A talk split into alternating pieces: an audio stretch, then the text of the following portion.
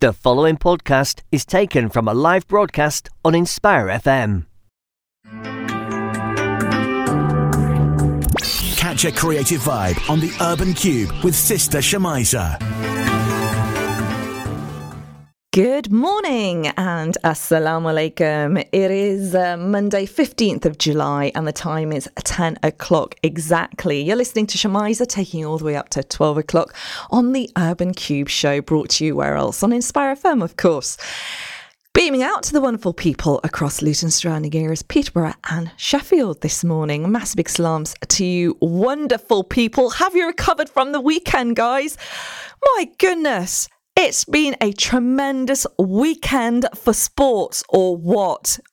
My goodness. Um, I'm still recovering from England bringing the World Cup home. How how magnificent is that? Awesome, awesome. And what makes it even more special was the fact that the team is so multi diverse, you know, so inspiring, so inspiring. MashaAllah.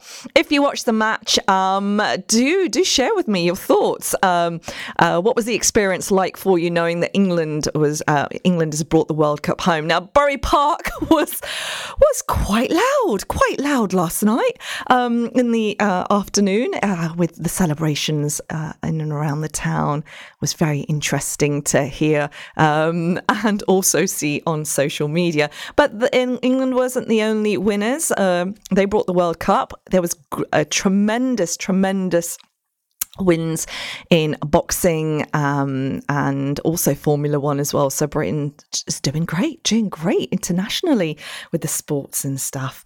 Sports and stuff. oh gosh, it rhymed. Um, so I am, as always, uh, looking forward to having a conversation with some awesome creatives on the show this morning. You can catch the conversations not just across the airwave, but also on Facebook Live. Facebook Live is open and ready uh, with uh, oh, on the comment section. So please do join in with the conversations today. Now, the conversations on the show today are obviously creatively inspired and um, I hope they'll motivate you uh, with the journeys that my awesome guests are going to be sharing with you this morning. Now, we're also going to be uh, asking the question regarding National Youth Skills Day. Yes, it's today is National Youth Skills Day. Now, the whole purpose of this day is to kind of encourage young people and industries to kind of think about how to upskill young people. Now, it's super, super important that young people are upskilled. Um, whilst they're studying, because um, interestingly, research has suggested that um, three out of five young people don't have the right type of skills or not upskilled enough when they enter employment in comparison to adults. So the question I would like to ask you guys this morning, if you could, uh, if you could talk to your younger self, if you were able to go back a good 10, 15 or 20 years, what sort of skills would you, would you suggest to yourself to do? And um, if you're a young person, what type of skills do you feel that you need need um, to kind of improve your mark in the world of employment? So that's the question this morning, guys. If you could ask your younger self, how could you improve um, upskilling, really? What would you do? What advice would you give yourself to upskill? Because it's National Upskill day for young people today. Now, the show you're listening to, folks, is the Urban Kube. And to get in contact with us, as always, it's 07779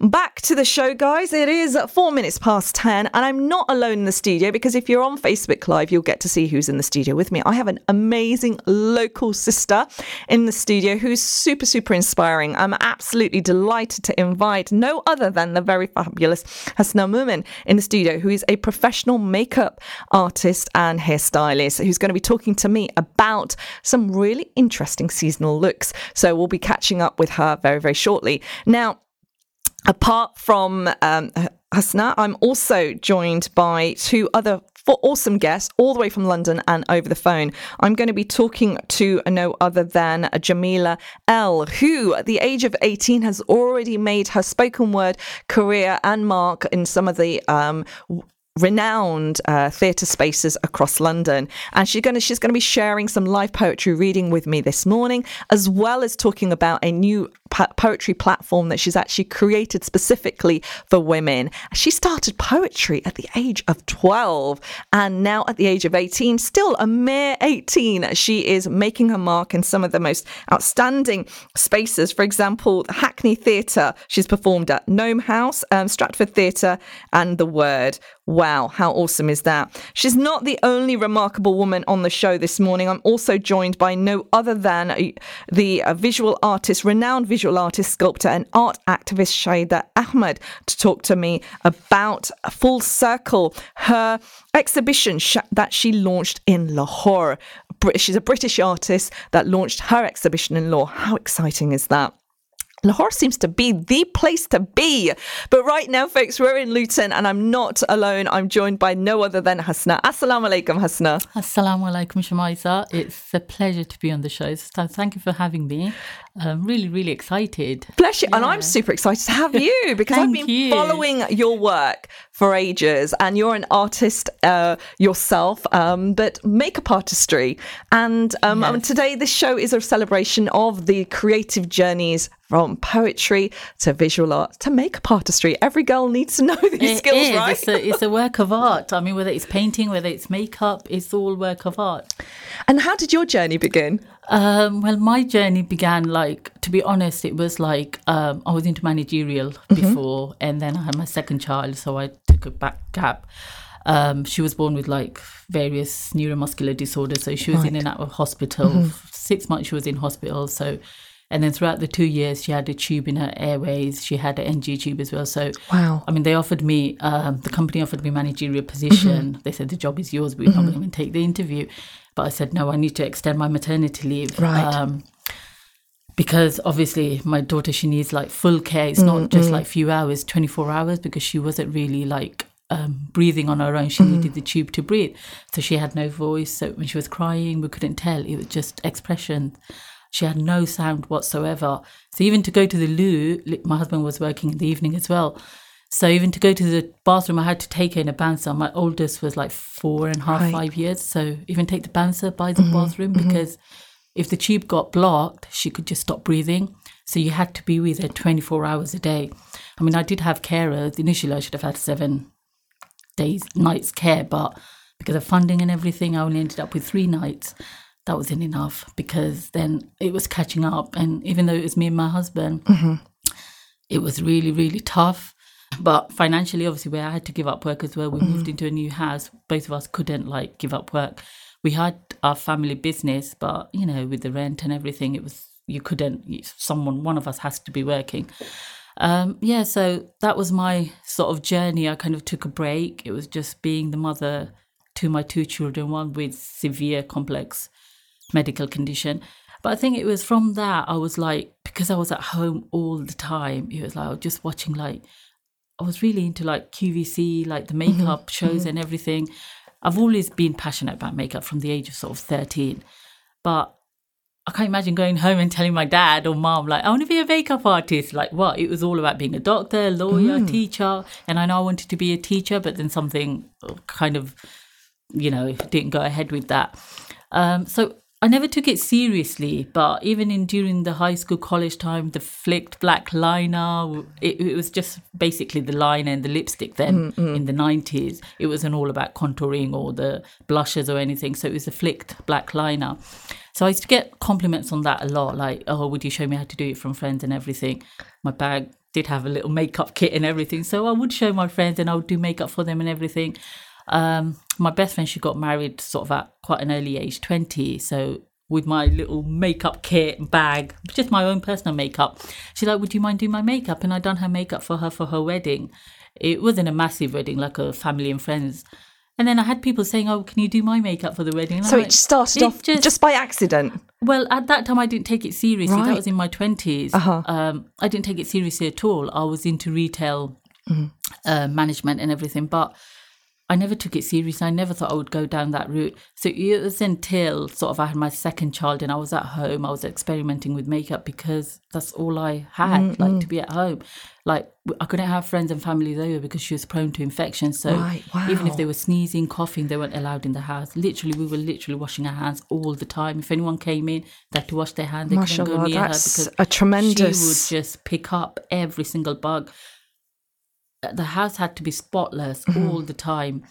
Um, Mm-hmm. And is that why you said your hands seem Yeah, quite burnt because you because I the hot water um, that you're using I, all the time? Mm. always use warm water. Well, not even warm, hot water to do the washing. I'm trying to cut down, but it's like you can see my hands are like different color to my face and um, Mm. body. But yeah, so that was really tough, and I started like experimenting with different looks. I started ordering makeup. Mm-hmm. I think it was a sign of depression as well because I was just constantly shopping makeup, makeup, Right. Mm-hmm. makeup. But it's not a bad thing because I started experimenting, and that's Mm. so I you're thought- using those products. yeah, just on myself, different Yeah, looks. yeah. I was using it on my friends, families, my nieces, sisters. I was just creating different looks. And it was until my early 30s that's when I said, no, actually, you know, maybe I should Mm. start that off as a career. And it's something I'm so passionate about, something that comes naturally.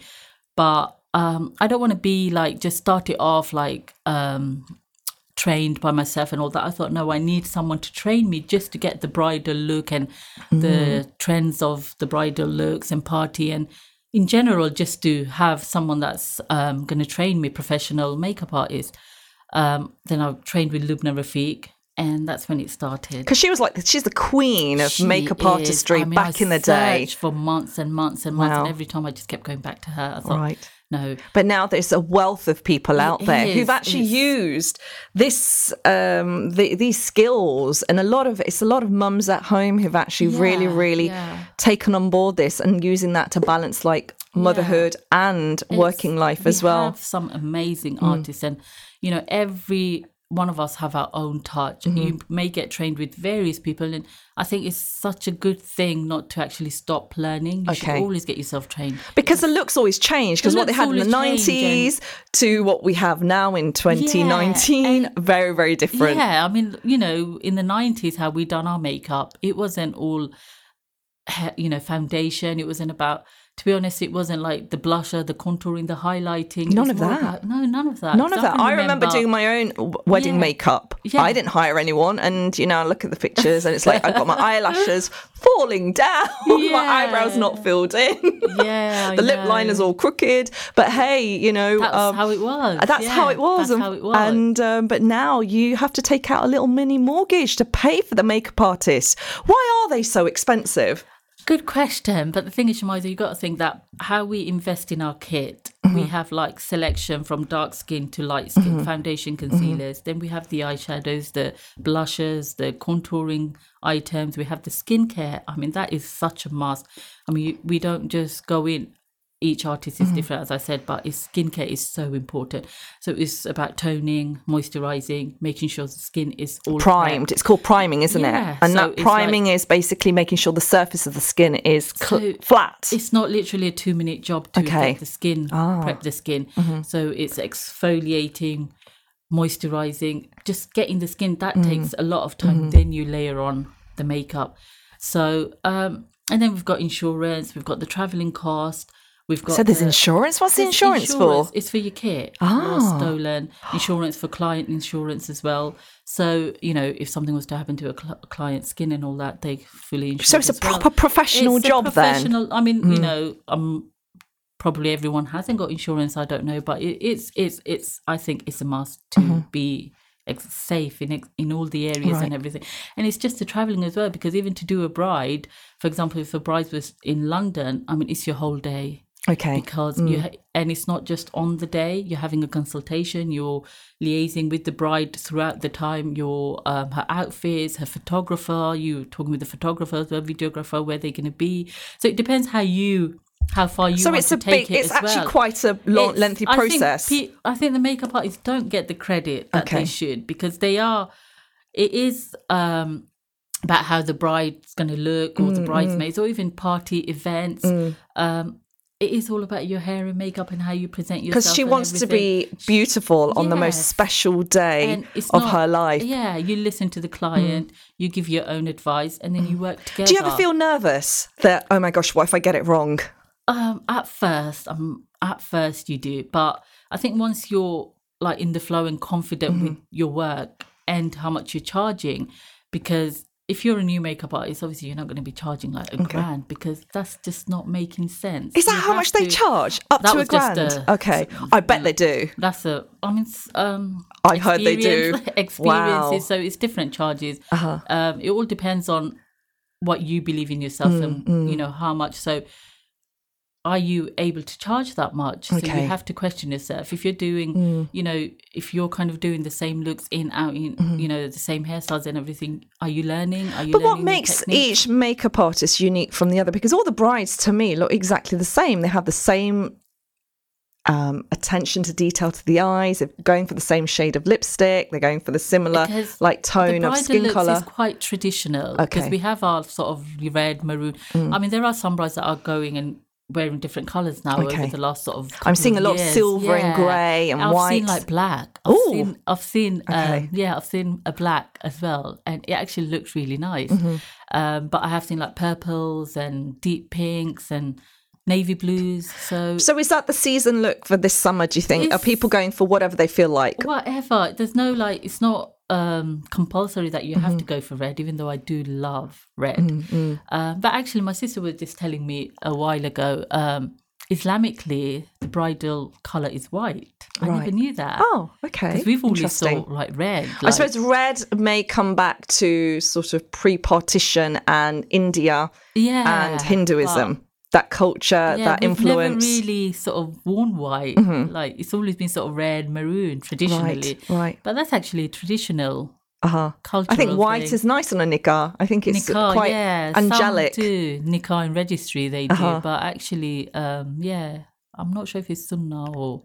But I, she said that it's. I, I was just shocked to hear. I it. don't know. like, if oh, anybody know knows, why don't you get in touch with us on um, on 07779481822. Now, Hasna is in the studio with me this morning. She is a professional makeup artist. We've had the pleasure of listening to her share her journey at how, as somebody who was in a managerial position, had to kind of take a step back and prioritize her children. Bless her, she has. She's a mother of a child with me- a medical condition. Mashallah, you know, I'm so inspired by you, Hasna. I don't know how you've been able to balance that, you know, balance looking after your daughter in such difficult circumstances, but also looking so radiant and Oh, and so relaxed you. and um, and giving so much to the community because you're also a community activist. You're very passionate about not just sharing your love uh, for your professional interest in makeup art- artistry and hairstyling, but also you're part of like the Women Connecting Women um, organization as well, which I'm sure you guys have heard me mention literally every session,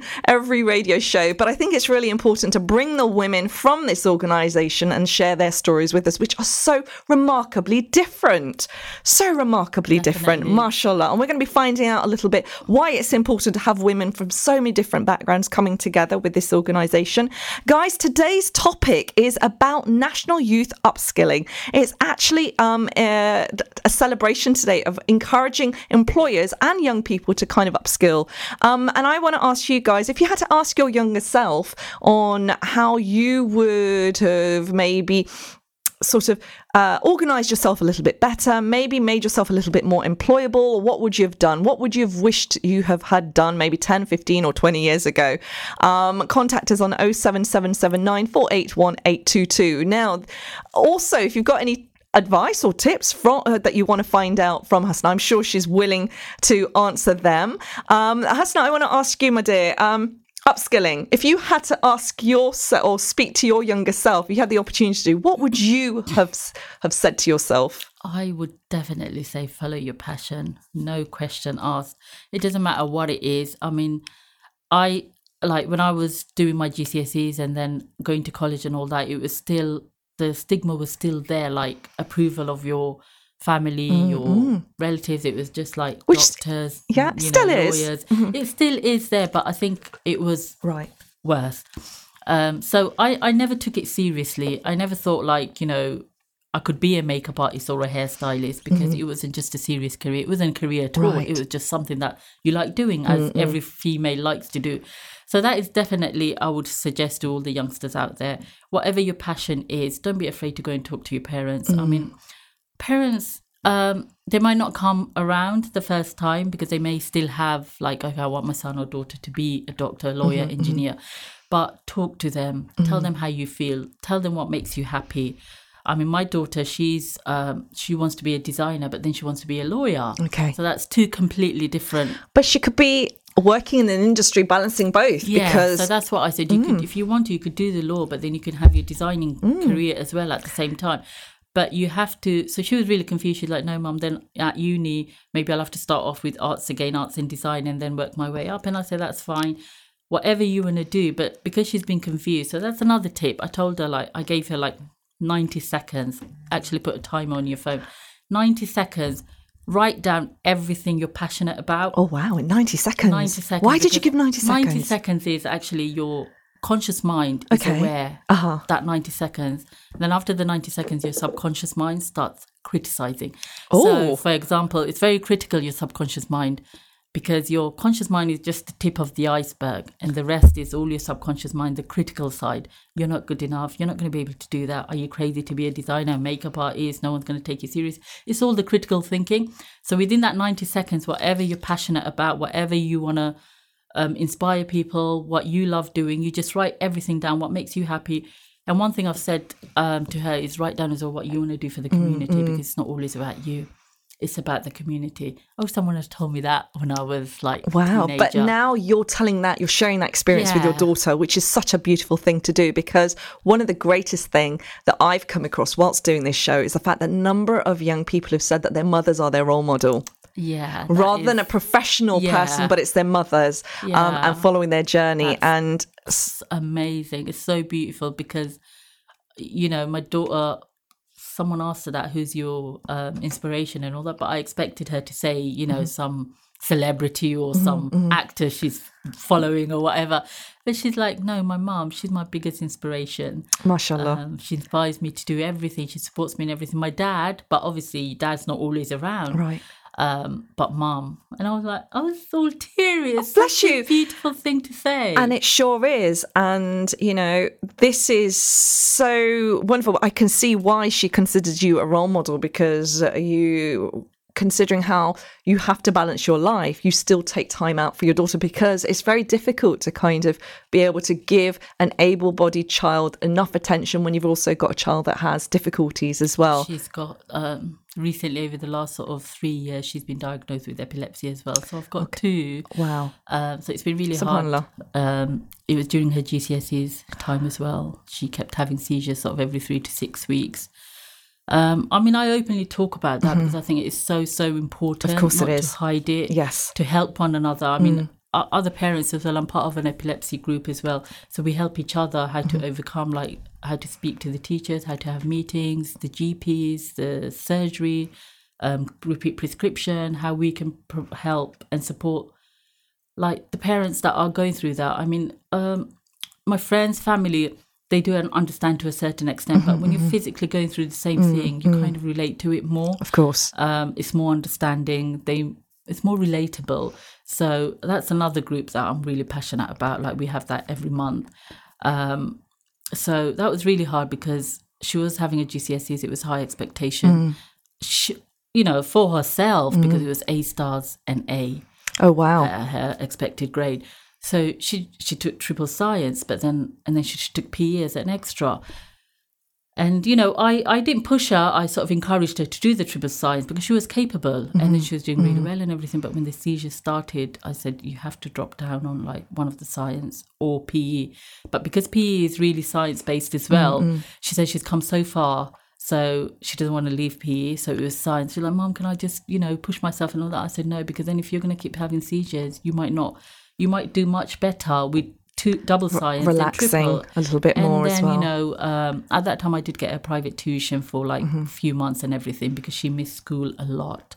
It was like two weeks, three weeks during her exam time and all that. So that was really tough. So her when the results came, her you know, she came home with the results and she didn't look too happy and all that, but it was all A's and B's and C's. I think And she one C. passed? She passed all of them. She And she got into A-levels? Six A's. Mashallah.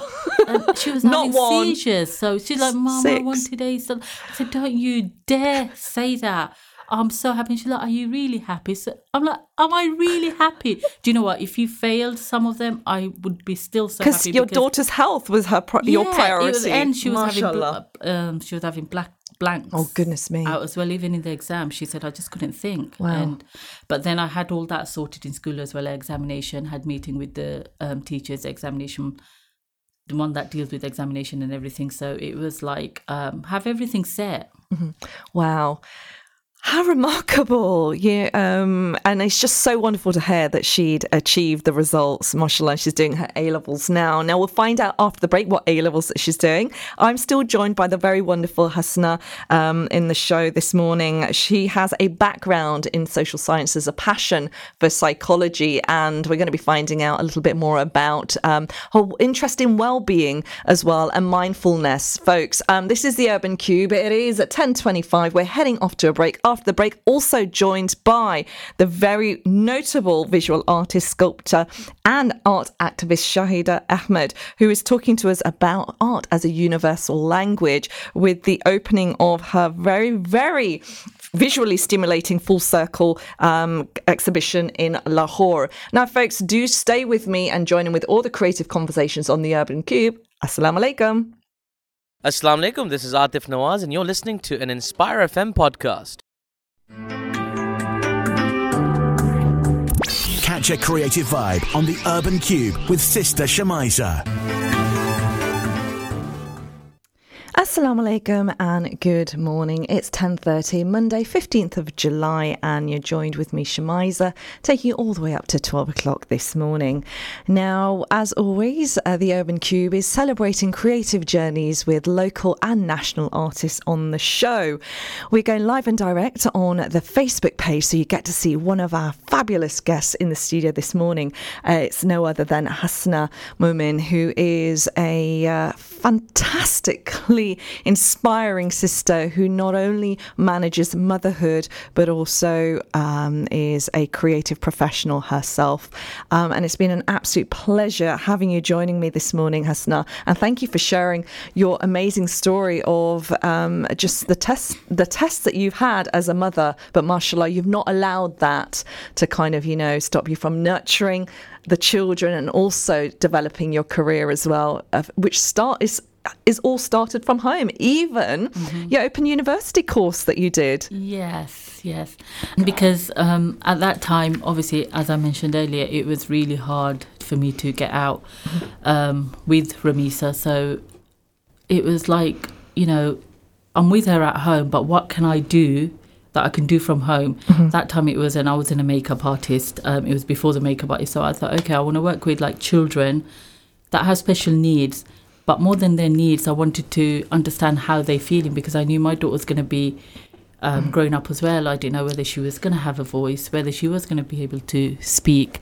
Um, so it's like I wanted to know the psychology behind children with special needs, how they think, how they feel. So it was um, child psychology I wanted to do. But Open University, they said that you can combine social science and psychology. That would give you an understanding of psychology itself, but it's not child psychology. So I thought that's the way forward because there was diplomas for child psychology, um, but that wasn't enough to kind of get in the field. Um, so yeah, I started off with social science, combined psychology, which I found fascinating. Um, I had lectures that was in St Albans um, every month, I think. Um, so I did used to attend that, and then we had like assignments to do and everything. So I think I did get up to the first year. It was tough having Ramisa and then having a five-year-old, and trying to tackle home life. I'm a wife as well, so don't forget the husband. and um, it it was really tough, but that was kind of for myself, so that was keeping me going. I mean, I did have um, my family and everything, they were saying you're putting yourself under too much pressure and everything. Don't, you're probably overdoing it. But that was something that I had to do for myself as well. And it was from college. I didn't go to university, so that was like you know a positive thing for me. Like I could go back into study. It doesn't matter what your age is. You can go and get yourself a degree, and psychology degree was something that I wanted. Um, but then it did get too much because Ramisa's medical condition, she wasn't able to breathe on her own. So the tube came out, but then she wasn't doing well. Um, she had to go back and forth. We had a CPAP, which is like basically air that they um, that she helps to it helps her to breathe. So we were in and out of the hospital with that. She wasn't getting on with that, and then my father passed away while I had my So sorry to hear that. so that was like that was seven years ago. It's going to be eight years in September. I don't like to really keep count, but you kind of because I still like to think that he's with me all the time.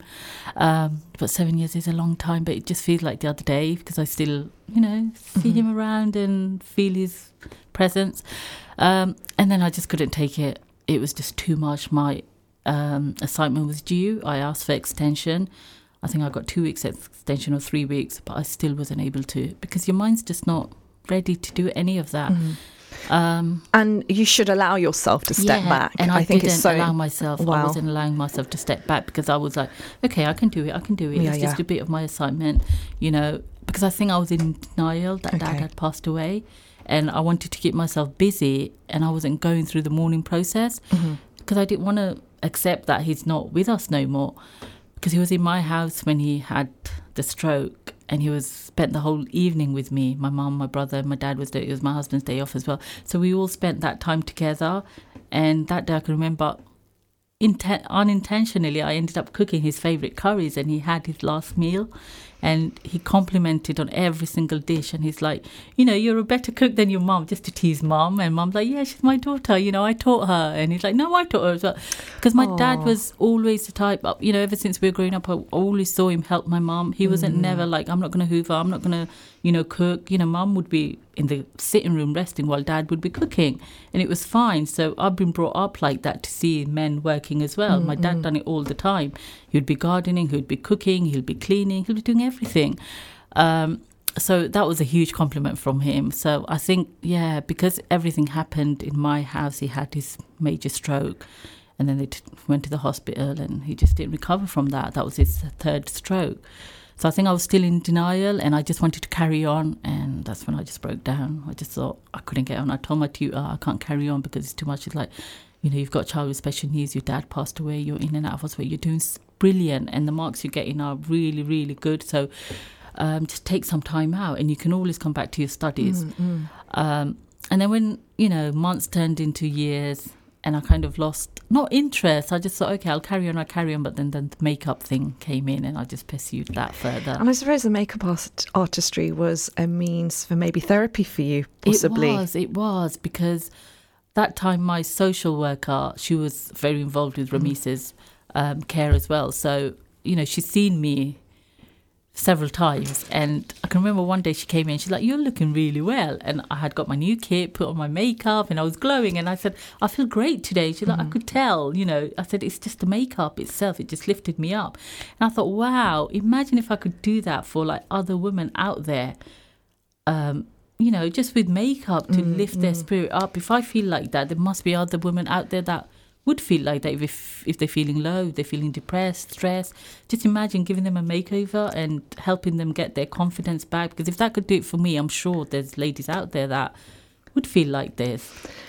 We're going to be catching up with your remarkable journey very, very shortly, Hasna. Thank you so much for sharing this beautiful story with us, which is so inspiring. And and makeup seems to be a universal language for many women. Yes, and yes. and I'm going to be speaking to somebody else who's using art as a means of a universal language, and she's using her passion, her conviction, and her her view of the world and reflecting it on the canvas. I'm talking about no other than the absolutely super talented Shahida Ahmed, who is a visual artist, sculptor, and and an art activist and educator, um, and uh, her work is not just based in the UK, but it's also in the Middle East. Um, she's exhibited all over the world. Qatar is one place that you can actually find her work. She's travelled all the way to Lahore um, to actually present a really beautiful exhibition called Full Circle. Um, this was her first solo exhibition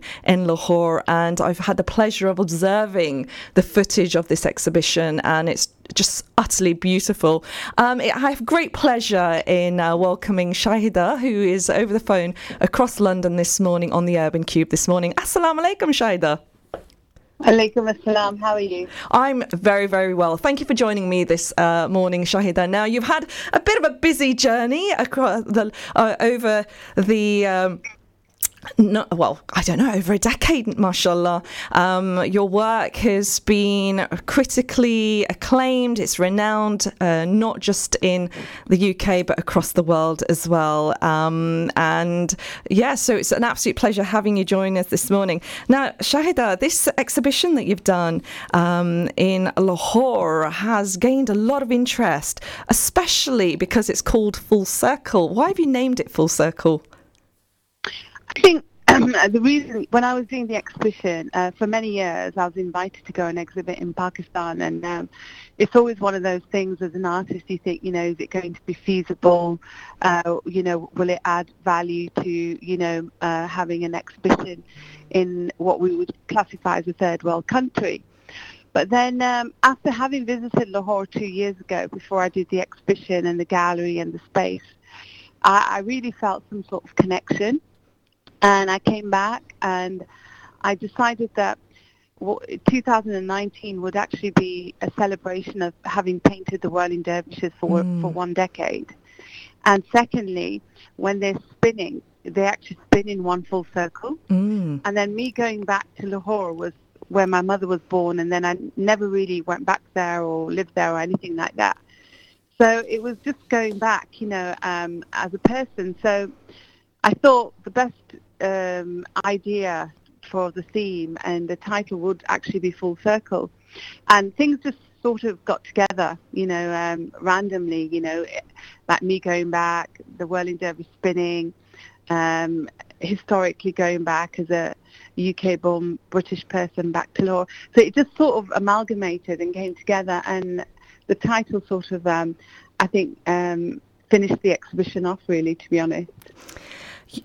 What's uh, really quite fascinating is the fact that as a British artist, did you ever imagine going back to Lahore and having your work exhibited there? Because we don't normally associate, like you said, a third world country as an ex- exhibition space, but Lahore seems to be very, very up and coming at the moment. I think, to be honest with you, I was fortunate enough, like I said, I visited two years ago. Uh, I was there for a wedding, and um, the wedding party were touring around the north and I went back into the Mughal era, mm. you know, and I did a historical tour of the city. And it really, you know, it really helped me a lot in understanding what history and an era can do, you know, historically through architecture, through art, through fashion. And I thought maybe maybe it's the right time for me to go mm. go back, and not necessarily. I think as an artist, you know, for an artist, if you have a good space you know, you can exhibit anywhere. Mm. But the thing is, I was reluctant in the sense thinking, I'll be doing this exhibition and people don't really know me here. Mm. I might not sell my work. But to be honest with you, it was, uh, you know, it was an outstanding exhibition. The media, the press, the sales were like outstanding. And, you know, it was, um, the welcome I got. I had the Prime Minister's sister who'd done a documentary for me as well. I had uh, Allama Iqbal's uh, uh, daughter-in-law who'd come to do the opening. I had the governor of Punjab's wife turned up, and you know it was actually quite supportive. You know, everybody was so supportive, and it really brought communi- the community together, which is which was one of my purposes to say that, okay, I might not be from here. But really, it is a universal dialogue, and art is a method of bringing mm. people together. Now, this message is uh, something that you've been spe- celebrating across the world, in particular the Middle East, and you've also changed your the signature of your artwork from Shahida Ahmed to she. Why, why did you want to do that? I think you know I've been in this profession now over 20 years. And I remember when, whenever I'd get invited to an exhibition, for example, I'll give you an example. 2008, I was invited by Imran Khan, who at the time was the Chancellor of Manchester, uh, Brad, sorry, mm-hmm. Bradford University. And they had a gallery there called Gallery One. Mm-hmm. So I was invited to do an exhibition, but the title I was given was like Muslim woman or mm-hmm. mother of 3 or mm-hmm. uh, South Asian and and then after 9/11, you know, it was always Muslim or woman, and and then I thought, you know what? Actually, I'm just an artist, mm. and an artist doesn't really have a religion or a culture, uh, and faith should not be a problem. And but I'm actually a woman. I'm just a female. So I decided, and I made a statement when I had my exhibition in Lebanon in 2016. I actually publicly made a statement that I will no longer use Shahida Ahmed as signature, but just she. Mm. How did people respond and react to that? And do you th- do you think this is something that a lot of women are actually feeling as well, in particular Muslim women? I think uh, I think there's two ways about it. You know, you can use your faith and culture and gender to make um, a stance or a political statement. For example, you know, if you walk in a council and it's very male dominated, you could use your gender to make that statement to say, actually, look around, there's not many women here. We still have, you know, these barriers. I think in an artistic perspective, for me, it was to say that, you know, I don't want to put that stigma on myself where, you know, I am that tick box of religion mm. or I am that tick box of culture or I am hitting the press, mother of three, because I keep my private life very private. Mm-hmm. And when people look at my work, I want them to see art, mm. not person. I want them to connect with the piece because my artwork isn't about faith and religion and gender and my background. It's not about that. Uh, the audience completes it.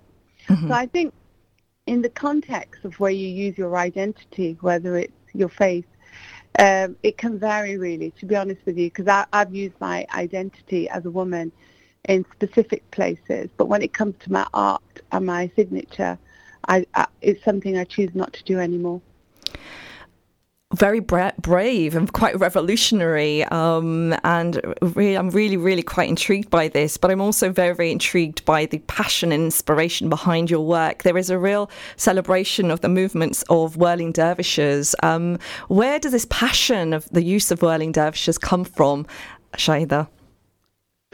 To be honest, it's a question I get quite a lot. And truthfully, before uh, my father's death, I'd never ever witnessed seeing a whirling dervish or um, you know, been to Istanbul to see the performance. What mm-hmm. happened was um, in 2005, my father passed away, and um, I had a dream. I actually, and I'm not really a dreamer. Mm-hmm. Uh, my sister's one of those people who seems to have a dream about everything and anything, but I'm not really a dreamer. So I just saw this like white cloth going round and round, flapping, going Allah, Allah, Allah. And then it wasn't until, um, you know, the, the following year on television I'd seen like a p- performance of Whirling Dervishes and I thought, my goodness, that was my dream and it was the same sound. So in 2008, I actually flew to Istanbul and that's when um, I, I just connected um, with the the whirling dervish as an object. You know, like okay, they do a spiritual performance. They have their own ethos and philosophy behind why they do it. Mm. And when I was looking at the movement, you know, in the black and white and how they were floating, they seemed like they were floating on water. For me as an artist, it became a subject. So no matter what I painted or what I sculpted, I'd always come back and start doing the whirling dervish. So my first series start off from the dream state where I'm doing illustrative whirling dervishes. And then over the towards the end, you know, end of my 10 years, they went into black and white, more mm. movement and Full Circle was a celebration of me painting them in various styles, colors, and it was that celebration of my subject. And it's such a beautiful legacy that you've been able to share with your audience as well, because there's a real spiritual essence to your work and, and just observing the different styles and techniques across that decade of work. Do you feel that you have, have come to that stage now as an artist where you think, yeah, right, I found my my signature style now, or do you think there's still room for development?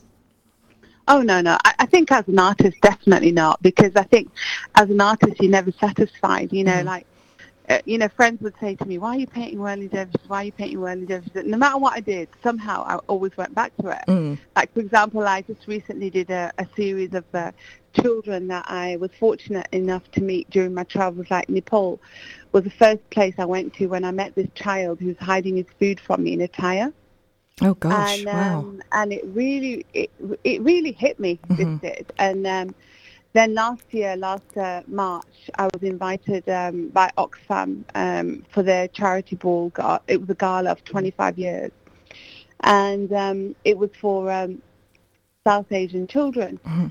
and basically I'd, I'd painted uh, a Pakistani boy polishing a shoe hmm and because I thought if it's for South Asian children and eradicating poverty and children working, then rather than me giving them a signature piece, I'm going to paint this boy.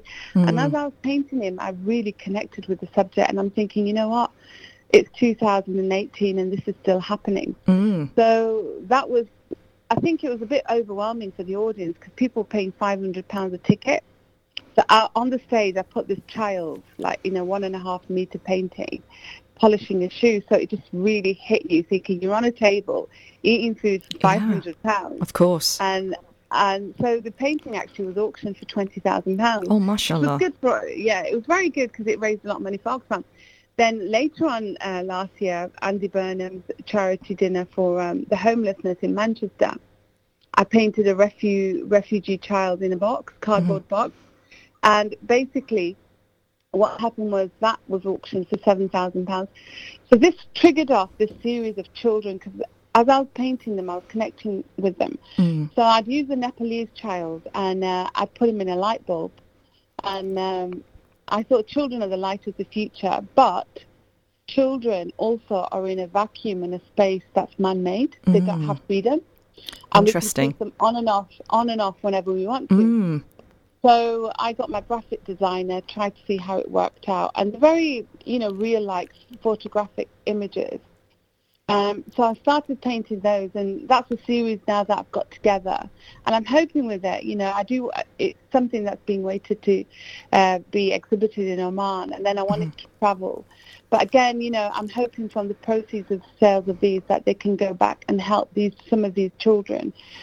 And most of the children that are photographed and used are actually real children living today. So Wow. what you see, what you see is is that A taste of- artistic- Taste of Yeah, so reality going- there. Absolutely. So going from whirling dervishes to this, it's a completely different Mm. subject. But also, I've been looking at a new series based on, um, for the first time, doing self-portraits, Mhm. and I'm looking at myself, but taking me back to the Renaissance period again as a brown woman, you know, from a mixed, varied cultural faith background, and looking at the female as a subject and how, you know, it was always the white women and voluptuous women that were being portrayed, or it was, about class. So some of the images might have the new, you know, the new, instead of the woman looking in a mirror, she's looking at a phone and doing a selfie, or she's pouting her lips. So just looking at the woman in the world and how it's all changed. I love how you you can dip into so different types of genres and styles of creativity, um, from d- spiritualism through dervishes to very contemporary, abstract light of our lives with the children. And now you're looking at you know the view of a woman, um, in comparing it to the past and present. Um, super super excited to actually see this uh, array of work. Now, how can people connect with your work, Shahida? Because I'm sure everybody is listening to you quite intently and thinking, God, I want to see her work. It sounds so creative. Um, I, I, I mean, to be honest with you, my website was hacked a few years ago. Oh, my So, goodness. Um, you know, someone hacked it and then was uh, uh, demanding loads of money. So that's Oh my hacked. goodness. But I, I use, to be honest with you, I use my Instagram. Okay. So if you, you can just type Shida artist or Shida um, she, and you'll find me. And my video, my documentary of Lahore, which is only, it was a week of filming, but it was literally done over five, six minutes.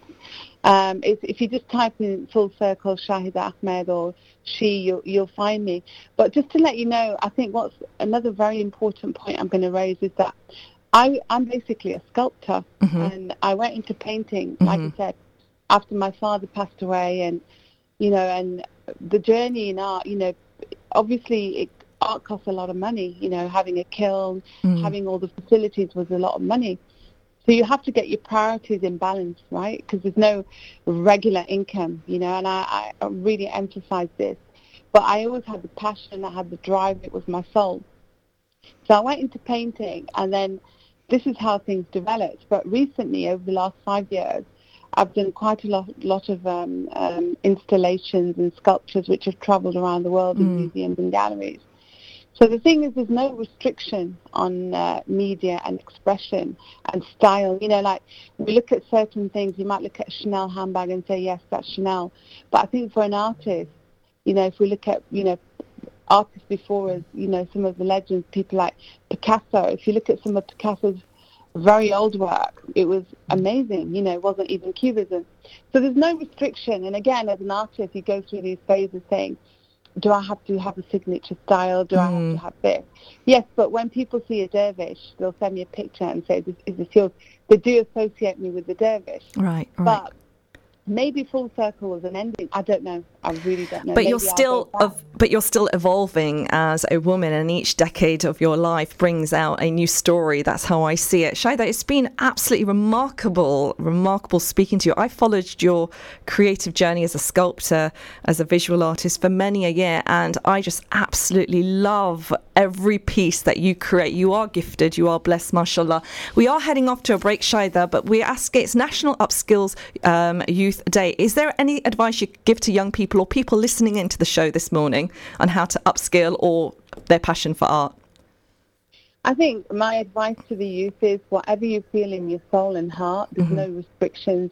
And whatever you do, do it 100% and you'll succeed. Mashallah, great words of wisdom there. And you have definitely put your soul and your passion in um, your artistry, Shahida. Shahida, you're in London at the moment. Is there an exhibition that we could maybe check out that's uh, that has your work in it?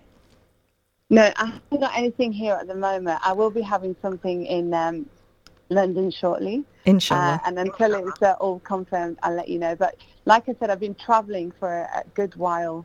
And, Welcome and home and welcome home back to the World Cup. England bring it bring it back. What was London like um, yesterday? Uh, It was a little bit crazy. Crazy. But to be honest with you, it's you know this is home for me, and I've got my book launch this year. Oh, fantastic! So that's going to be that's going to be something quite um, you know refreshing to connect back home. Even though I'm traveling the world, you always want your it's like having your babies but wanting them at home. Oh, you know? bless you. We are definitely going to have you back, inshallah, to talk about the book. Now, we are heading off to a break. And um, quickly, Shahida, the book content, what will that be? We've got 30 seconds. It's a fiction. It's a story about a woman. It's called Through Brown Eyes. And Wow. Very nearly going to be in a hard copy very shortly. Inshallah. Good luck with that. Thank you so very much, Shahida, for joining us. And welcome back to Blighty. Take yeah, care. thank you. Take care. Take Thanks care. For having me. You're very, very welcome. That was a very awesome Shahida Ahmed talking to us, and we'll be heading to a break, inshallah. After the break, we'll be catching up with Hasna again, so join me straight after this. Assalamu alaikum. You're listening to an Inspire FM podcast, making available our popular programs from our daily broadcast on Inspire FM.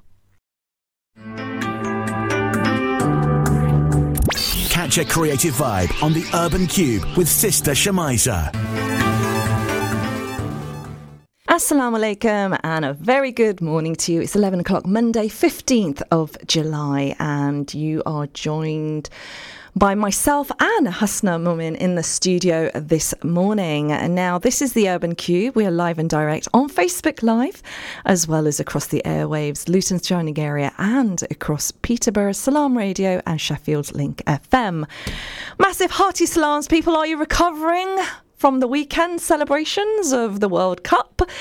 Uh, they brought it home, people. They've brought the, the World Cup Cricket Cup home. Um, it's been quite a remarkable, remarkable celebration across the country. Um, yeah, so it's been wonderful to see how unified the country um, ha- is and has been regarding the win, and and um, so it should be. So it should be with a such a diverse cricket team as well. I think this is really marking um, what uh, Britain or England is all about the diversity of the cricket team um, was just a true credit to the country, I think. Now, folks, um, it's not a sports show. It's all about creativity on this morning's show. And I've just had the absolute pleasure of speaking to Shahida Ahmed, who is a visual artist, art activist, sculpture, sculptor, and um, just somebody who I ha- who I would consider one of my favorite artists or creatives. Her vision is extraordinary. She's had such an interesting journey, um, and I've been following it for a number of years. So it was absolutely awesome to have her share uh, a little bit about this journey in an exhibition that she actually showcased in Lahore. She's a British Pakistani, but her roots are from Lahore, and the exhibition was called Full Circle. She also talked about um, Light of Our Lives, where she uh, looked at the lives of children um, and encapsulated them in light bulbs. This is um, an exhibition or work that she's working on at the moment, kind of you know exploring the different different um, states of life of children really um, in poverty. And she also talked to us about um, her new book that um, she's about to launch. So yeah really really interesting. Um, you can follow uh, Shahida on Instagram. It's Shahida Ahmed. Um, and she has a a wonderful YouTube bit, uh, video which is called Full Circle which enables you to kind of um, find out a little bit about the uh, exhibition that she did in Lahore. It's her first solo exhibition. Now, on today's show, we are celebrating National Upskilling Youth Youth Upskilling Day, and the question I'm asking you guys is: um, if you could ask your younger self, give yourself some tips and advice, what would that be to upskill or make you more employable? Maybe you don't need to. Um, maybe you you ticked all the boxes. Um, maybe it's advice you want to give to a young person. Would love to find out. It's 07779 481822. Now, a story that I came across uh, was about one man giving advice to other customers, but um, he's a barista, um, and this barista basically was charging charging people discounted rates for their hot drinks or their drinks if they used simply the term "please," "thank you," "how are you." Wow, manners cost you nothing, but here you got discounted. Um, I want to ask Hasna, who's in the studio with me right now, her thoughts on this story. Now, Hasna, Hasna Mumen is a remarkable sister, local sister, who has um, a child that has special needs, mashallah, but that uh, her motherhood has uh, remained strong and astute, and she was she's been able to get her daughter through her GCSEs as well as uh, launching uh, a professional makeup and hairstyling uh, business as well. Thank you, Hasna, for joining me this morning. Thank you, Shamiza, for having me. It's actually I'm really enjoying myself. It's it's a pleasure to be here. My first time as well, but you, you, it's going great. Thank you, thank you. yeah. Um, now I'm going to give you a discount. I'm going to give you a free drink now. Oh, okay. being so polite. Why not? Why not? now we, you've been sharing your remarkable journey with me, and mashallah, you're so inspiring. Um, the challenges you faced and and I'm sure there will be a lot more challenges you are still going to face but the way you manage it what I want to say is actually may Allah make it easy for you that you have no other challenges because the ones that you have experienced but it's made you've carried on you you the strength I think is sometimes remarkable. Allah gives you all these experiences for you to be who you are mm. and make you stronger and understand because i think if i didn't have those experiences i probably would have gone into back into management and then area manager right of a jewelers mm. um, i probably would have been happy i probably wouldn't be but i don't think that would allow mm. that would have allowed me to understand what hmm. my real passion was because hmm. i wouldn't have that moment to reflect. It would have been the busy, busy, busy schedule, mm. working five days a week, nine till half five, six, overtime. Um, so I think every experience that you're um, given by Allah is it's it's to make you stronger. We don't realize right. at that time, but when you go back and reflect on it, like with my second daughter, I say like it's because of you I've been able to take that wow. passion, and she feels so like privileged to wow. you know. And she's like, it's because of me, mum. You're a makeup artist. I'm like, yes, it is because of you because you made me realize, you know, what my passion was, and I, you know that's what I wanted to oh, pursue. Do you know what? Such a beautiful way of thinking um, and identifying your life and and where things have come from because we always say children bring their own risk you know and uh, there's barakat Yeah, yeah. and they and the fact that you've told shared that with your daughter that must be so inspiring for her She that is um, she feels really proud to say that. wow Um, yeah, yeah. So that's um, I think I think children we kind of want to make our children sometime what we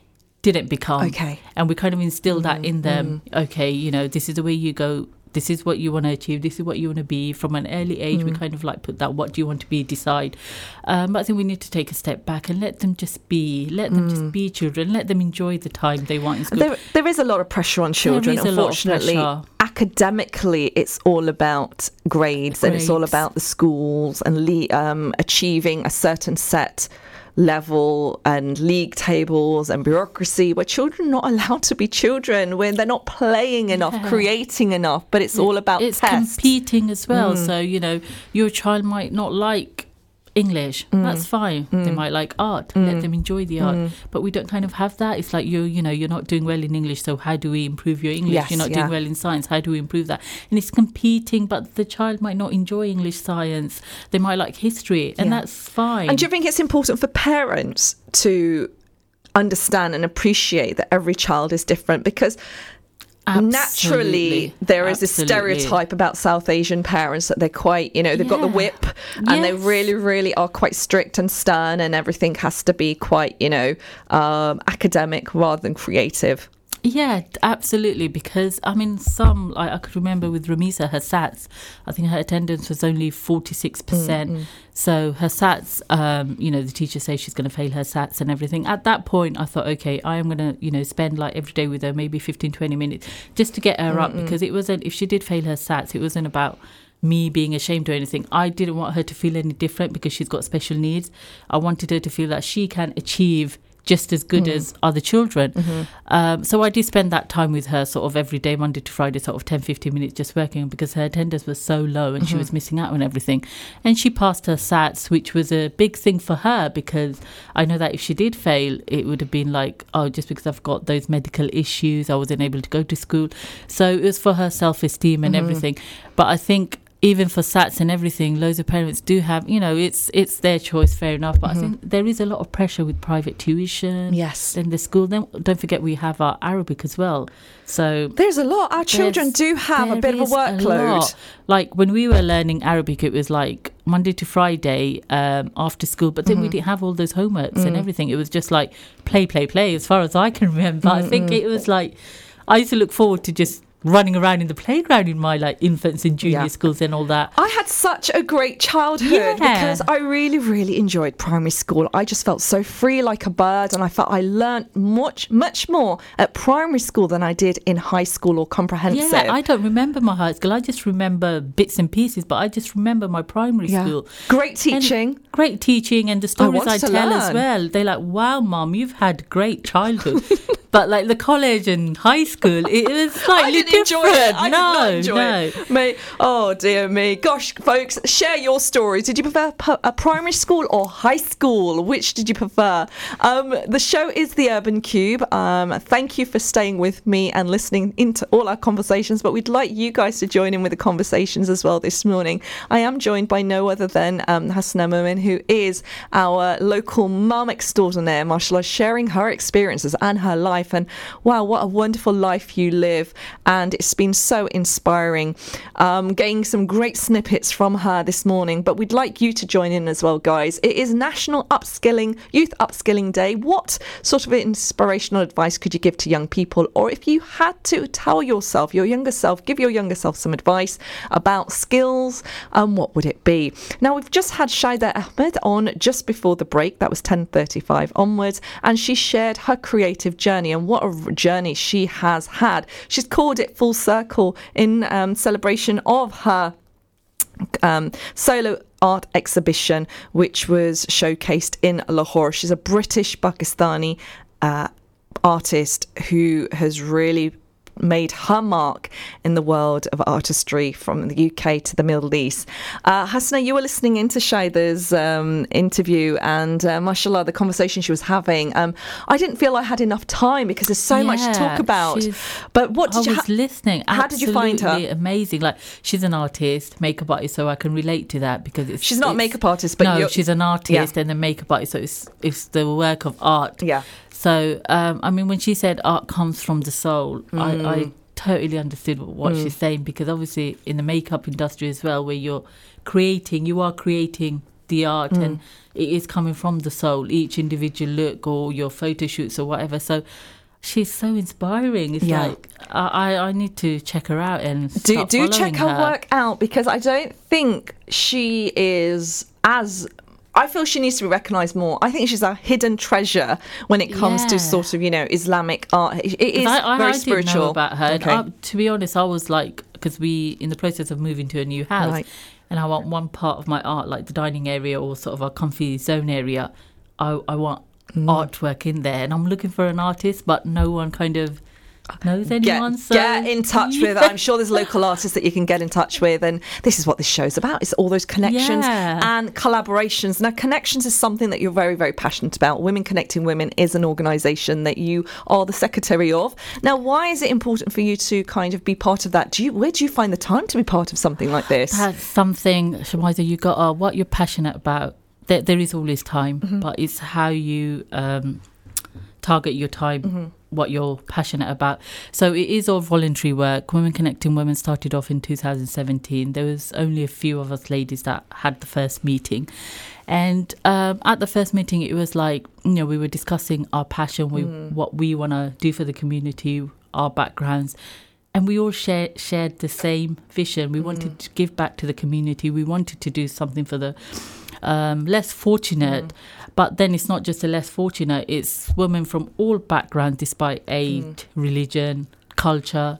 It doesn't matter where they're from. Um, so you start off with your community first and then work nationally and internationally, maybe. But it does start off with the community. So we all wanted to give back to the community. And, you know, it was after meetings, after meetings that we actually had like mini launches.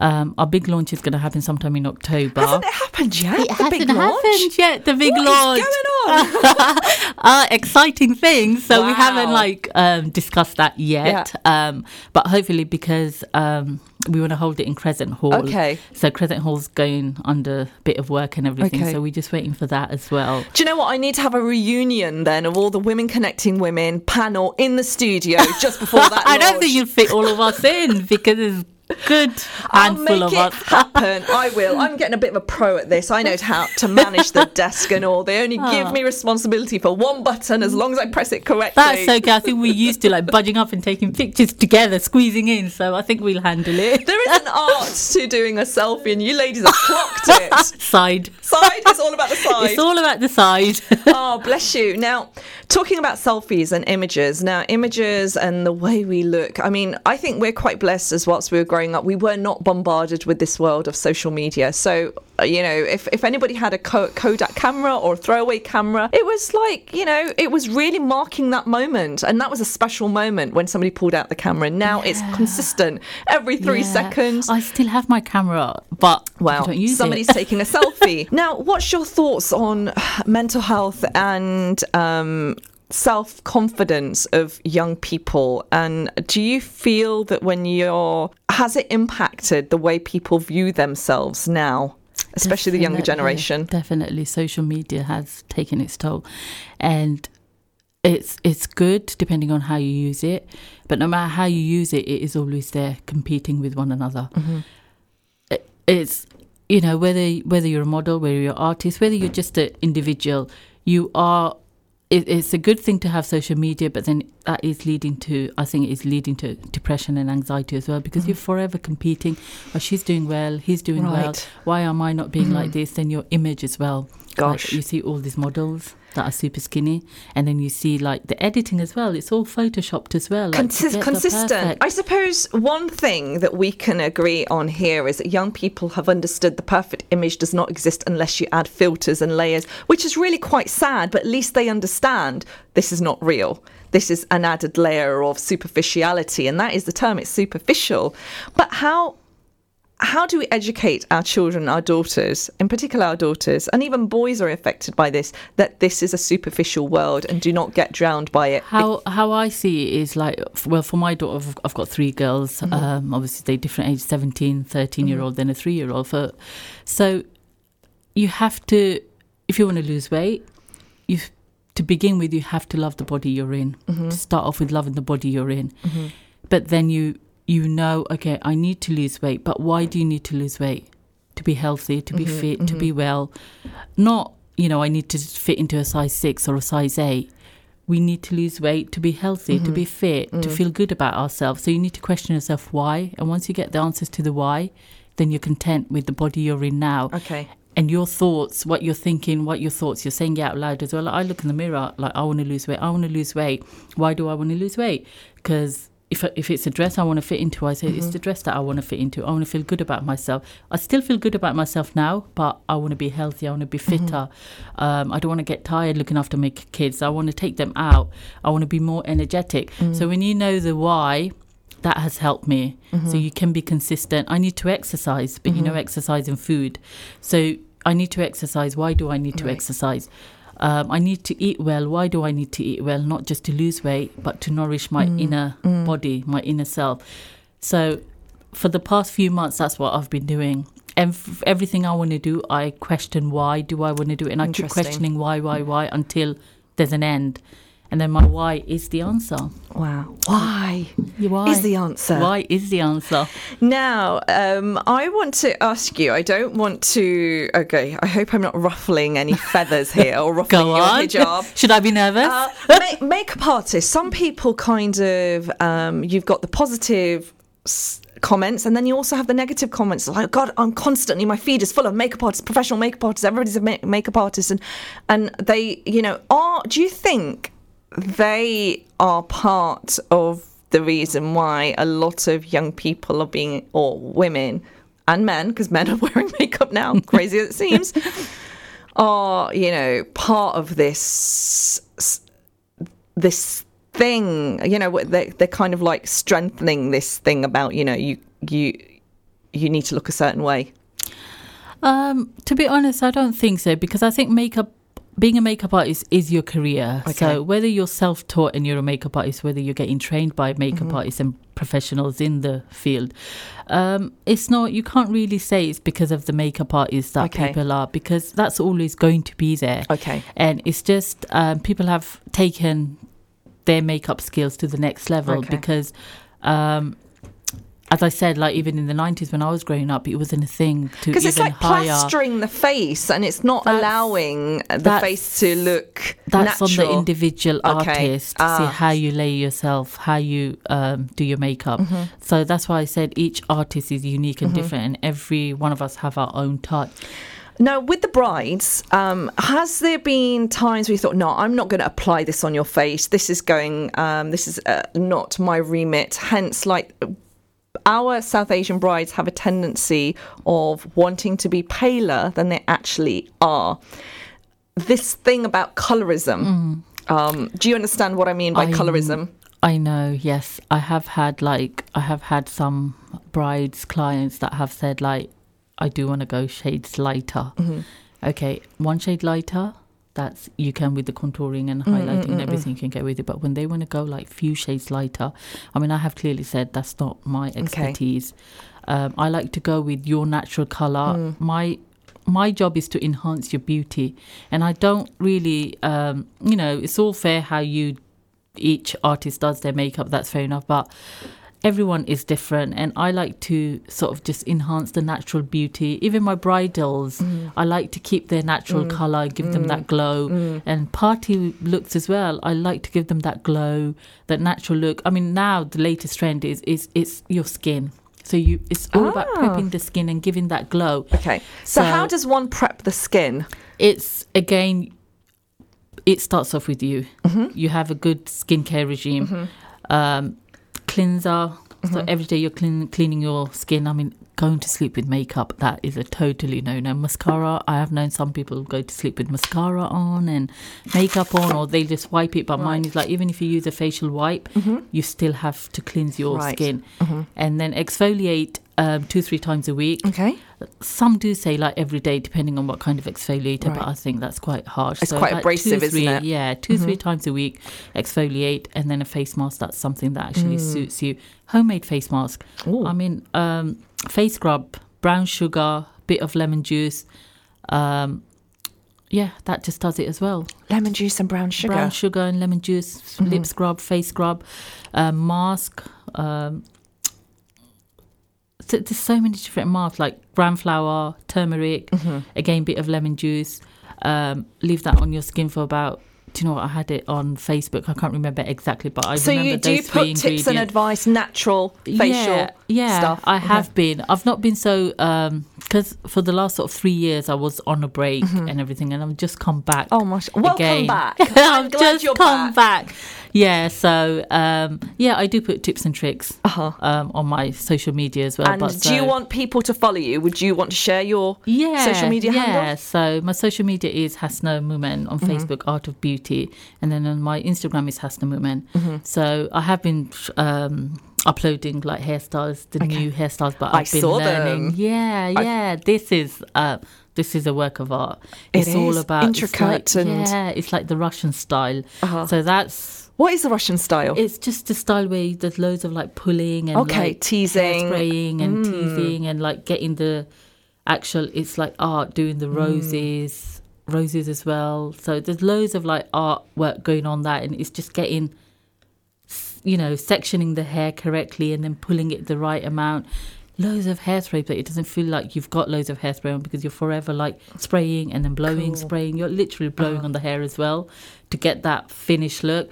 So I'm learning a lot of that now as well. so you're it's practice. upskilling yourself as I well, am, you? and I think that's really, really important. That's what I said. You sh- as an artist, you should never be like, I know, Mm-hmm. I know all of it, or I don't need to upgrade my skills. You should always be learning new Mm-hmm. skills, um, and and you know, no matter who trains you, at the end of the day, once you start using them, they are your signature looks because Right. no one's going to be the same. Yeah, it's always having that twist, isn't Yeah, it? Adding that extra. Now, I'm really curious. Would you, the brides like? How do they stay calm? Is that up to the makeup artist to kind of keep them calm and less nervous? And Your last moment, when you think of it, your last hour is with the makeup artist Yeah. before you actually walk in, like you know, Uh-huh. to get married. and it's always quite funny because I think the husband to be is the last person that actually sees his bride because everybody else is seeing Everybody else is even around. The photographer has. yeah, but then when I'm with my client as a bride, it's like I, I actually get them to lock the door. So it's just me and my bride. fantastic. I don't want no disturbance.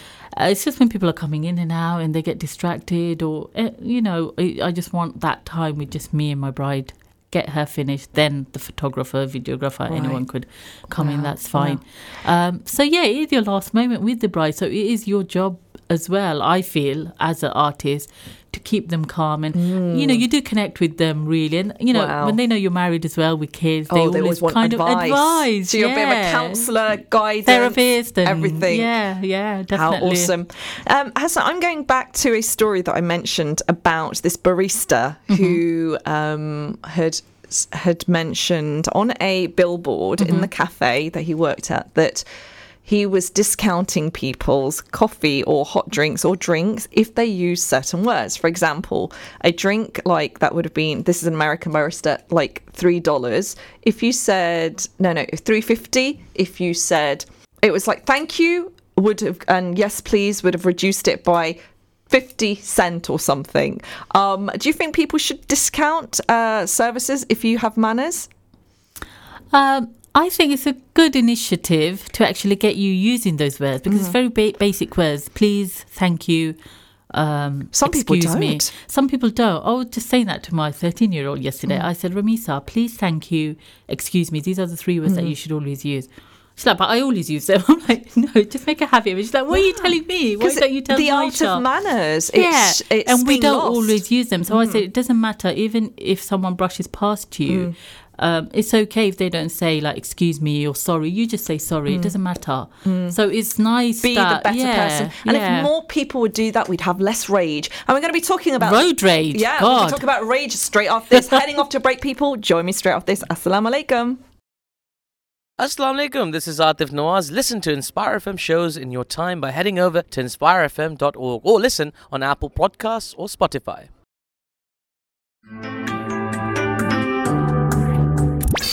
A creative vibe on the Urban Kube with Sister Shamiza.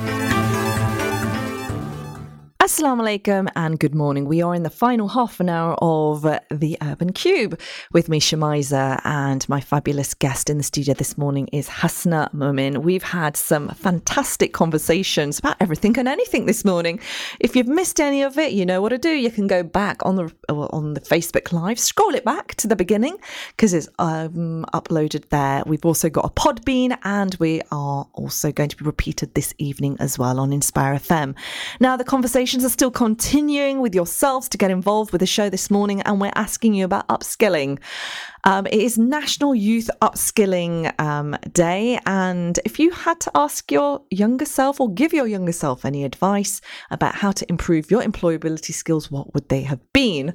Um, I'll be catching up with any of the conversations that you've had with us on the Facebook uh, comments page and you can WhatsApp us on 07779481822.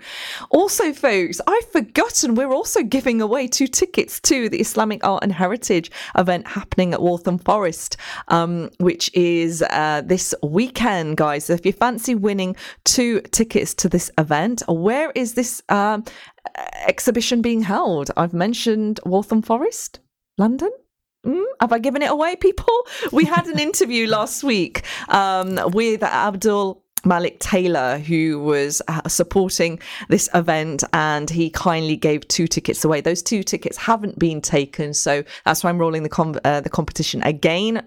One of the poets that's going to be at the event is uh, going to be joining the show very, very shortly, and she'll be sharing uh, some live poetry as well. Uh, so I'm really quite excited about that. Now, um, folks, as always, the Urban Kube is always inviting your thoughts and comments regarding the show. Tell us what you think about the show this morning, um, and you can do that on 077 9481822. So I mentioned um, a, a competition, a competition giveaway for an event happening at the weekend in Waltham Forest, London. It's uh, all about Islamic art and um, heritage, and it's quite an exciting event. And one of the performers at that event is actually in on the phone right now with me this morning, all the way from London, so we can get find out a little bit more about this very exciting event that's happening. And I'm sure you're curious to know who this remarkable lady is that's going to be joining me. I've had some amazing, amazing guests. It's not the show is not running da- dry, and neither are the conversations. What are you thinking, Hasna? Would you agree? Definitely. We're just talking about everything and anything, aren't we? That's that's Go with the flow. Go with the flow. I'm loving that. Loving the positive energy. And somebody else who's delivering this po- positive energy is no other than Jamilah El. Now, she's an 18 year old writer performer whose work explores identity, religion, and politics. As well as mental health. Now, she's performed in Hackney Theatre, Gnome House, Stratford Theatre, and The Word. And she actually started performing from the age of 12. Now, her purpose is that she hopes to break stereotypes and help people that don't have a voice. And she is also the founder of S Poetry, which is a women's only spoken word event. Curious Hasna? Want to find more? I've got my headphones on listening. Hey, Assalamu alaikum, Jamilah. Walaikum salam. How are you, my dear, this morning? I'm good, I'm good. How are you? I'm very well. Even better hearing your voice. Now, mashallah, it's a voice I'm sure everybody wants to find out a little bit more about. Now, before we head off into the interview, how is London this morning? It's actually quite cold today. Uh huh. And what about the atmosphere? Because the World Cup, Lord's cricket ground, um, England's brought it home. It was already here, but we're keeping hold of it now. we are. Hello, can you hear me? Yeah, yeah, it's been crazy. Wonderful. Now, Jamilah, um, absolutely remarkable reading about your story um, or your biog this morning. Um, 12 years old is when you first began to write poetry, and you're only a mere 18 years of age, already performing at some remarkable spaces. And you're also doing a live event at this festival that's happening at the weekend. Jamilah, where, where did the inspiration come from at so young? So essentially, when I was in uh, school, they started like a poetry club, and I like they had a poetry teacher come into each class, each English classroom, and so they had us write a poem so they could see who would join the poetry club. So once they put us into the poetry club, and then we started writing and writing, and then they put us on like a stage, Mhm. and then from there they started like giving us more platforms to perform. I love the fact that from there on, they gave more and more platforms. And those platforms, and when did you start actually leaving the classroom um, and heading into the world of like theatre spaces? So um, at 15, I'd say. Wow, 15. And how did your family kind of respond um, to you wanting to kind of perform as well as like, because at that time you're kind of prepping for your GCSEs? Yeah, my mum has like been so supportive, so she's always like me. Oh, like do this event, do that event. So she's always been kind of the backbone to it. You know what? I'm absolutely loving that. The fact that mums are pushing their girls to get out there and do this. And that's exactly what mm. you've been doing, Hasna, with your own daughter, haven't you? With her studies. Yeah. And how important is it for mums to take that responsibility or just be the driving force? Hasna?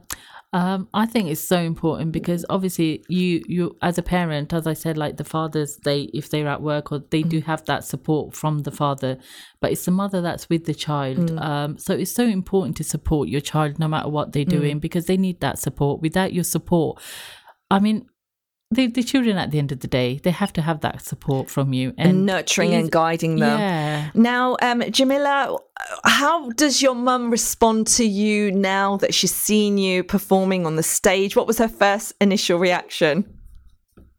I think she's just always been quite proud of me on stage because I used to be a very shy person, and I feel like me performing has given me a lot of confidence. So every time she sees me on stage, she gets really emotional as well. Oh, wow. So you're not embarrassed by that? No, no, no. This reminds I me mean, of when I was yeah, when I was younger, I used to be like, "No, mom, don't come." Now I'm just like, "Mom, like, come to all my performances." because Aw. you need somebody in the audience like uh, fangirling you, right? It doesn't matter if it's your mom, but somebody there, right? So, um, mashallah, that's absolutely awesome. Um, today is National Upskilling Day, Youth Upskilling Day, Jamilah. And I know you're still a youth because you're only 18. But if you had to say something to your younger self, um, what choices do you think you would make to kind of maybe improve your employability skills? Um, I'd just say be more confident in Mhm. yourself. And confidence is something that you don't, you're not shying away from, mashallah, because it takes quite a lot of confidence to go on stage. So, what's has anybody helped you develop that level of confidence? Do you go to any classes um, uh, to kind of improve your stage presence? No, I think essentially, like every time you get on stage, you just get a little bit more used to it. And for Mhm. me, like when I'm performing, I don't really tend to look at the people. I kind of look over the people, Ah. so it kind of helps as well. And do you get a kind of like a bit of a buzz when you're on the stage? Yeah, I get like a like a real buzz, and because I, don't get like um nervous before I'm on stage. I get nervous like I don't get nervous. I just as soon as I'm about to get on the stage, then I get that kind of buzz and nervous feeling. Oh, bless you. Now, what is it that you actually present on the stage? What inspires the performances and the writing? For me, writing is more of a chore than anything else because I feel like my writing should have a purpose. So Mhm. I don't I don't generally just perform anything. I try to perform things that can make a difference and will enlighten people's understanding of situations that have happened. And why do you feel it's important for you to do that? I feel like at least if I'm doing something, then I can say yes, I'm trying to make a difference. Okay. all I want to do is try and make a difference. And what has what are these differences, Jamilah? What is it that you're wanting to create change through these words that you perform? I think it's essentially the main thing is like ma- allowing people to know what's going on because a lot of a lot of things that are going on people don't know about, Mhm. and I feel like it's so important that everyone is politically aware. hmm And for somebody so young, you're 18 years of age. I mean, what do you know about the world of politics or what's going on around politically? That's what some people that are tuning in might think that you're you're still very young. Yeah, but we, as young people, we have like the social media platform now. Mhm, And I mhm. feel like that is very important. So I take my social media platform and I try to use it for a purpose as well. and and you're using it in quite a, a res- responsible and savvy means because most young people your age i'm being very stereotypical here aren't i? Are taking selfies. But um and you know uh drumming up the likes. But you're wanting to create change using social media. Yeah, I mean, I take selfies too, but the main goal is to make a change. Now, as a young, um, you know, hijab wearing sister, how easy has this journey been for you, or have you faced any barriers in projecting your voice on these in these platforms? Yeah, it hasn't always been easy because especially when you go to like each different show, there's always like a different atmosphere, a different vibe, like Mhm. a different vibe hmm that the people give off, and it's very difficult sometimes as well because you feel like maybe because you're wearing hijab, like they might not see you in the same light as they see the other performers. Okay. Now, as a young woman performing, um, are you inspired by other poets, female poets, or do you, you know, do you follow other Muslim female poets to give you strength? hmm Yeah, I follow a lot of them because I feel like we all need to be supporting each other. Because essentially, I feel like spoken word is becoming a real male-dominated thing, and I feel like us women need to get out there a lot more. And this is a platform that you've actually initiated yourself called S Poetry. It's a platform that you launched, was it last month, where women, uh, for its women only spoken word event? Yeah, so it because I've gone to a lot of spoken word events, and there's been a lot of like Muslim sisters come up to me and been like, "I really want to share what I what I you know have written, what I've created, but Mhm. there's no platform for me to to um perform." And also, like a lot of sisters, they feel like, oh, they don't want to be on stage in front of like other men and etc. Okay. So we, yeah. So I think that uh, so I think that's quite an important thing, really, because there will be lots of creatives out there, females wanting to write, but it is about the platform and the environment. And if it's not, if it goes against their their faith, or you know, um, then they may feel restricted to go out there. So, mashallah, that sounds really exciting. So, how become? If there's anybody listening in and wants to participate in S Poetry, this uh, female only spoken word platform, is it only London centric? Is it only for Londoners? Um, the uh, event itself is launched in London, but people come down from all different places in London, Oh, okay. in England. And is there a Instagram page or a Facebook page? I mean, do young people use Facebook anymore? I don't know. I hear it's all about Snapchat. Yeah, there's not a Facebook page, but there is the Instagram page is at poetry. okay, so do you want to just say say that one more time?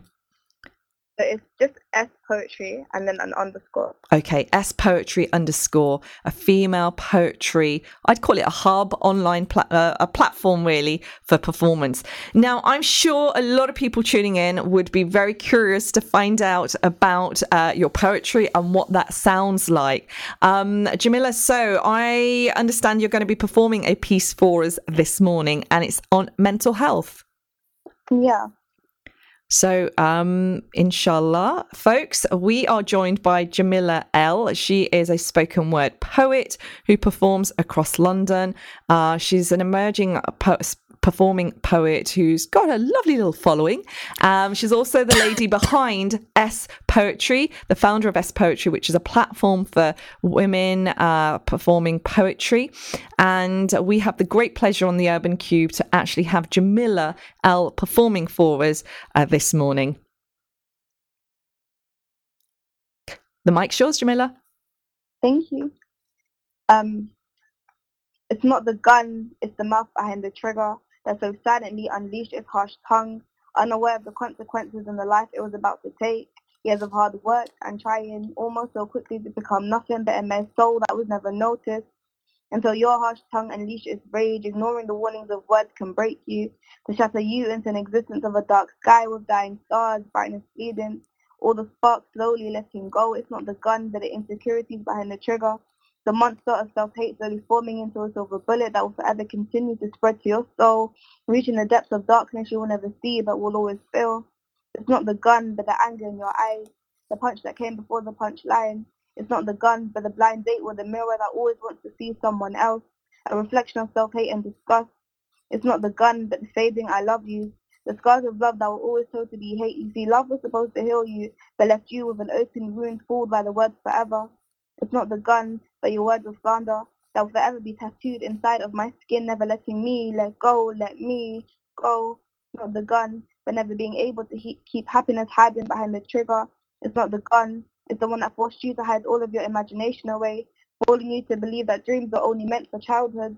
It's not the gun, it's the permanent tears, never finding comfort or peace. It's not the gun, it's your hypocrisy behind the trigger. Never practicing what you preach. It's not the gun, but the stranger with your secrets behind the trigger. It's not the gun, but the ghost of your youth behind the trigger. Seeing things that you should have never seen. It's not the gun, but the bottled up emotions behind the trigger. Exploding on the inside. It's not the gun, but the hurt behind the trigger. Slowly pulling it as you pulled against my heart. It's not the gun, but the mental scars behind the trigger. The understanding that you don't have to be hooked up to any type of medical machine to claim you're dying. It's not the gun, but the pressure spreading like poison. Suffocation of them wanting you to be like someone else. It's not the gun, but the society behind the trigger forcing you to be held captive by classrooms, shedding all of your uniqueness, molding you all in the same way, tricking you into believing that the only way you will ever learn is from writing essays and being trained for books. Not the gun, but the mirror's ignorance hiding behind the trigger. Your eyes unable to see your beauty, not understanding that her beauty is not the absence of your own. It's not the gun, but the word fat that came before the weight gained, a delusional being that forced you to meet Anna. It's not the gun, but sadness living inside the trigger, spreading like an infectious disease with no cure. It's not the gun, but the fading smell. They're pretending to be okay. The cry behind the laughter. It's not the gun. It's life pulling the trigger, always holding you back. The thought of what's the point of a life you're not really living. It's not the gun, but the loss of faith, the loss of love, the leaving of life. It's not the gun, or the trigger, or the bullet. It was everything that came before it. Wow. Thank you. That was brilliant. Thank you so very much, um, Jamilah. Um, this piece performed by Jamilah El on the Urban Kube this morning. Now, Jamilah, um, I was not expe- expecting the intensity and how powerful and hard hitting this poem is. Um, when we always, when we think of women or girls, we don't really, th- we, we always seem to associate pretty fluffy things, don't we? But we shouldn't really, because um, when you start writing, you, yeah, the power is in the pen, and this is one powerful piece and a very, very intriguing piece. Um, I'm going to go to Hasna before I ask you, Jamilah, some questions about this piece. Hasna, you just heard this piece by Jamilah. Um, first time, I'm assuming you're hearing her. Um, Your thoughts? Uh, to be honest, I didn't expect it to come from a from an eighteen-year-old. I mean, if you read the poem, you would think it's coming from someone who's experienced a lot more. So that's that's really inspiring because my daughter's seventeen. So you know that's absolutely amazing. So proud of you, Jamilah. It's like Thank you so much. amazing. Wow. Well, um, Jamilah, you talk about mental health and you also talk about guns in this. Um, the two you've combined through the layering of this piece. Um, share with me the thoughts behind it and why the two. essentially it's you know about like a really sensitive topic Mhm. like you know if someone was about to take their life but it's not about that it's not just about that it's about everything that came before that Mm. do you know what i mean yeah Now, everything that came before it, obviously the thought process, the mental health. Mental health is a key thing to actually kind of explore when you come in when with, with gun, gun crime, and this is a really, really um a topic or not a topic it's an epidemic that is impacting lives knife crime and gun crime across um, the uk and the world. Um, this piece uh, why, what are your aims from writing it and what are you hoping would be achieved from a piece like this? I feel like mental health has always always been a kind of taboo subject and i feel like just now it's been people have been starting to understand it Mhm. but i feel like a lot of people still don't understand what people go through and what they can go through. So I feel like through this poem, I just want people to understand that mental health isn't just one thing. It's it can be 20 different things. Mm. There are different different spectrums and this is what I think more and more people are recognizing. I think I'm not an expert per se, but um I do think everybody has an element of mental health um in us that mm-hmm. we need to adhere to, heal, um, and and kind of like you know we everybody needs to look after themselves. But it seems to be the age is getting younger and younger unfortunately. Where we're recognizing that um, young more younger younger people are affected by it.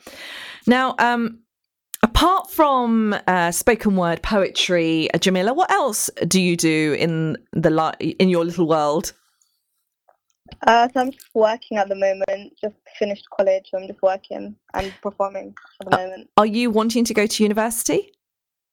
Yeah, hopefully that's in the plan. So, what are you hoping to study? Um, I'm hoping to study criminology. Oh, why criminology? I've always been interested in the law aspect of things as well. Mm-hmm. And this is really quite interesting because there's a creative side to you, and there's also quite something, quite, a very academic, serious side to you as well. Are you going to balance the both um, in the future? Yeah, inshallah, I always I hope to like always continue spoken word. That's one thing that I really want to continue. And do you think there's enough sport support out there for women of color and Muslim women in the spoken world scene? I don't think so at all. I feel like there needs to be more events. There needs to be more directed at like you know women and because I, I, feel like spoken word is becoming such a male orient, orientated mm-hmm. thing mm-hmm. and i feel like women need to come out more and we need to be giving the space to women a lot more as well now this space um, you know you talk about spaces but you're actually going to be performing at a space aren't you um, at waltham forest um, as part of an islamic um, heritage and art festival. Um, is that correct? Yeah uh, so, so can you tell me a little bit more about this festival? Because we're actually rolling out a competition, um, and the competition to win two tickets is actually telling folks contact us, tell us uh, where is this uh, festival being held. Um, I've mentioned it a few times. It's somewhere in London, and it begins with W. Yeah, you didn't give too much away. no, I didn't give. I didn't give the tickets away, did I? Uh, so, what what can we expect at this festival, and um, what what time will you be performing, and which day? So I'll be performing on Friday just after six o'clock.